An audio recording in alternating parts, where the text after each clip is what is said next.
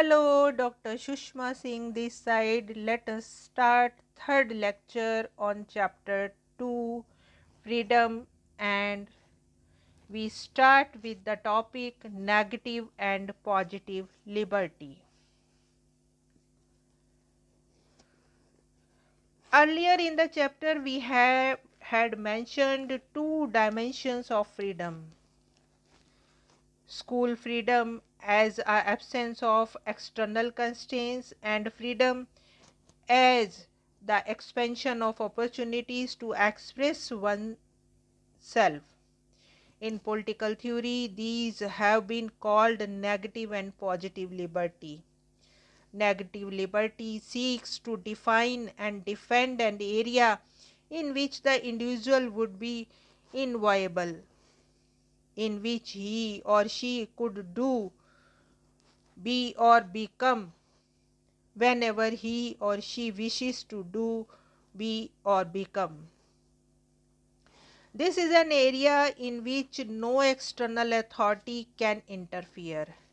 It is a minimum area that is scared and in which whatever the individual does is not uh, be interfered with. The existence of the minimum area of non-interference is the recognition that human nature and human dignity need an area where the person can act unobstructed by others.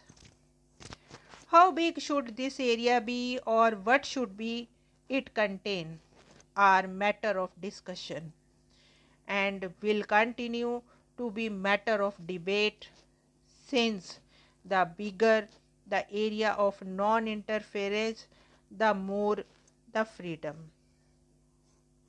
All we need to recognize is that the negative liberty tradition argues for an inviolable area of non-interference in which the individual can express himself or herself.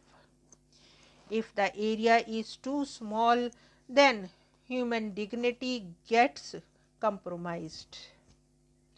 We may here ask the obvious question is the choice of what clothes to wear in different situations, school, playing field, office, a choice that belong to the minimum area and therefore one that cannot be interfered with the external authority or is it a choice that can be interfered with by state, religious authority, ICC or CBSE? Negative liberty arguments are in response to the questions over what area am I the master? It is concerned with explaining the idea of freedom from.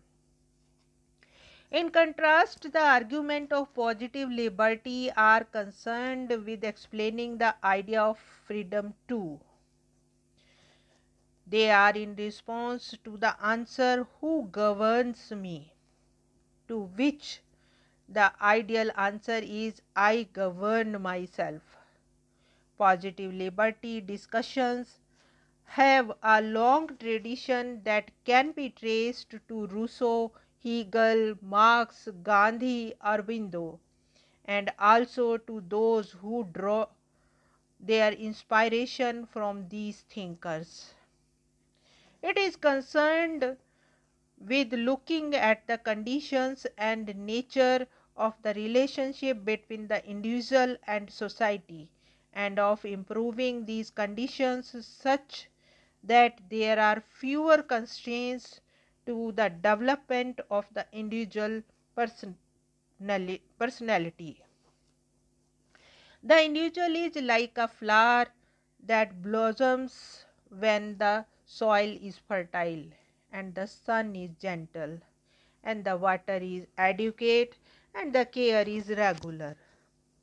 The individual to develop his or her capabilities must get the benefit of enabling positive condition in material political and social domain.